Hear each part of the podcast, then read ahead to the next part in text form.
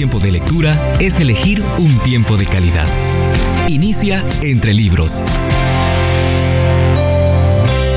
Libro del mes. ¿Cómo salgo de mis deudas? ¿Cómo salir de deudas parece ser algo que está en la mente de todos? En este libro, ¿Cómo salgo de mis deudas? El escritor Andrés Panasiuk examina las causas de que tantos estén endeudados y ofrece consejos prácticos sobre cómo salir de deudas y no volver a caer en lo mismo.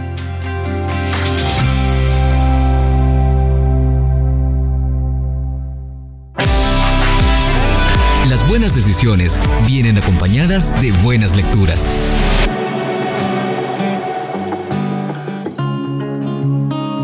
Me ocupa la lectura del libro ¿Cómo salgo de mis deudas? El escritor es Andrés Panasiuk. Continúo leyendo y lo hago en el capítulo 4, ¿Cómo pagar las deudas? El problema que yo veo con la mayoría de los asesores económicos es que, aunque lo hacen con muy buenas intenciones, tienen la tendencia a tratar los síntomas y no el problema de fondo. El aumentar entradas o bajar gastos, por ejemplo, es solamente una aspirina para tratar los síntomas del dolor de cabeza. Sin embargo, si uno no opera el cáncer que le produce el dolor de cabeza, puede que tenga una muerte sin dolor, pero morirá al fin. Entonces, la intención de lo que compartiré con usted en las próximas páginas es ayudarle a cambiar principios y valores que le llevarán a posicionarse correctamente para hacer algunas cosas bien prácticas que le ayudarán tremendamente en el proceso de alcanzar la sanidad económica, personal y familiar. Hay que cambiar de adentro hacia afuera. Cuando hablamos de llegar a la meta de salir de las deudas y arribar a la prosperidad integral, debemos comenzar parafraseando a Albert Einstein. Él diría que los problemas económicos que confrontamos hoy no los podremos resolver con el mismo nivel de pensamiento que nos llevó a tener esos problemas en primera instancia. Termina la cita de Albert Einstein.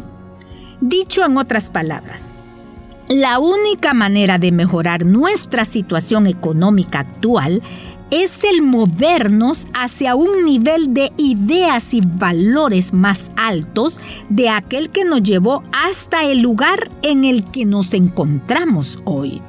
Traducido al criollo, eso sería, aunque la mona se vista de seda, mona se queda. Esa es la razón por la que la mayoría de los libros sobre cómo hacerse rico en 40 días no cumple con su cometido. Es en vano tratar de manejar un automóvil sin motor o tratar de cabalgar un caballo muerto. Uno debe dejar de creer que cambios superficiales y cosméticos nos ayudarán a realizar verdaderos y permanentes avances en el área de la prosperidad. Si Einstein hubiese sido latinoamericano y hubiese escrito este libro, quizás nos lo explicaría diciendo, Primero cambiamos a la mona por una bella joven de 18 años y luego, entonces, la vestimos de seda. De nada sirve que yo le dé todos los secretos y los pasos para librarse de las deudas si usted no cambia su comportamiento. Ese es el problema con muchos asesores económicos. Ayudan a la gente a resolver su situación de una manera superficial, pidiendo una segunda hipoteca sobre su casa o consolidando sus deudas sin resolver los problemas de fondo.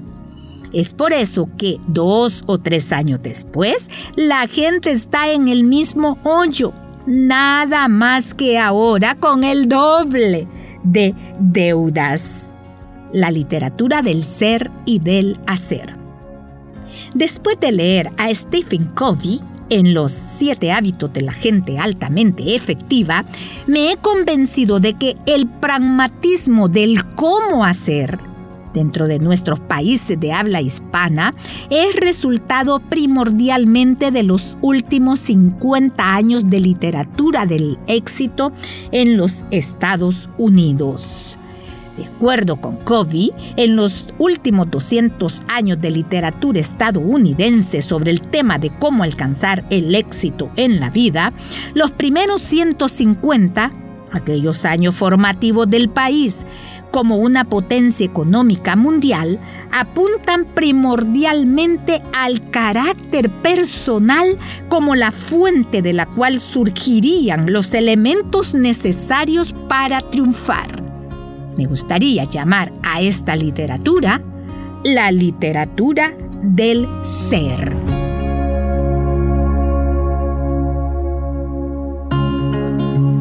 ¿Cómo salgo de mis deudas? Es el libro del escritor Andrés Panacio, cuya lectura le comparto.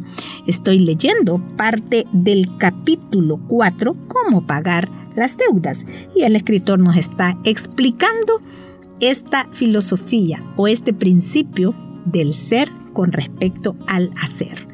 Continúo la lectura. La literatura del hacer nos deja con una sensación de estar vacíos. Nos enseña a crear una máscara exterior y a aparentar lo que no somos, con el fin de obtener los resultados que queremos. Estos procesos no son permanentes, como tampoco lo son sus resultados. Aquí entonces hay otro de los principios de la prosperidad.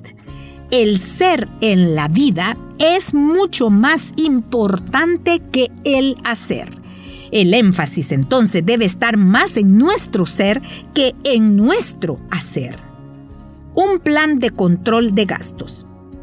Si usted quiere librarse de sus deudas, debe, una vez que ha comenzado a cambiar en su ser, tener una forma de controlar el dinero sin dejar que el dinero lo controle a usted.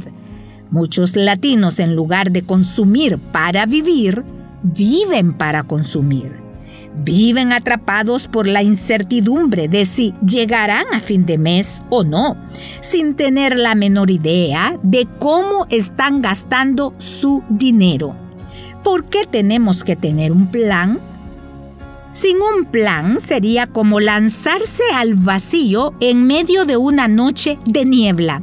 Nunca sabemos qué tan profundo habremos de caer y tampoco cuándo abrir el paracaídas. Pero bien, empecemos. Permítame sugerirle el siguiente proceso. Tome un día entero para discutir estos asuntos con su cónyuge. Haga una cita con su cónyuge para dentro de 30 días. Va a necesitar tomar todo un día libre, un sábado o un domingo, y también estar a solas, sin niños si usted vive solo, haga una cita para discutir estos asuntos económicos con alguien de confianza.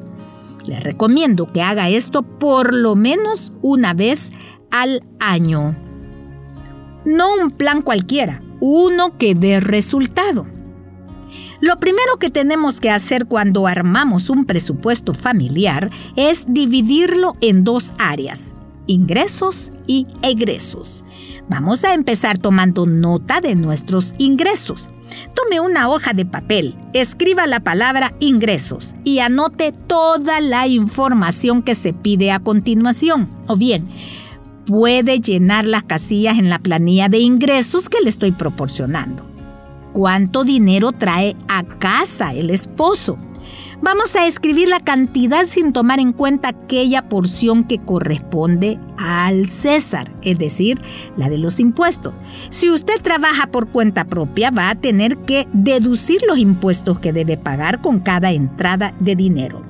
Por ejemplo, si vende cosas en la calle y lleva regularmente 3 mil pesos a su casa, sabiendo que a fin de año debe pagar el 30% de ese dinero al gobierno, coloque solamente 2 mil en el casillero, porque mil le corresponden al gobierno, no son suyos.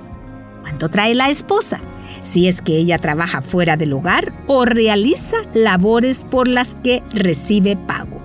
Una vez que tenga la cantidad total de ingresos familiares, réstele las contribuciones, regalos, donaciones y diezmo que usted disponga para llevar a su iglesia o comunidad de fe y para hacer actos de caridad.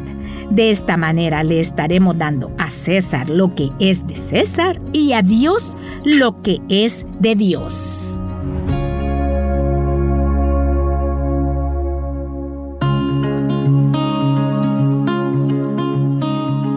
Programa con la siguiente frase. Sin un plan para controlar sus gastos, o sea, un presupuesto, sería como lanzarse al vacío en medio de una noche de niebla. Hasta la próxima.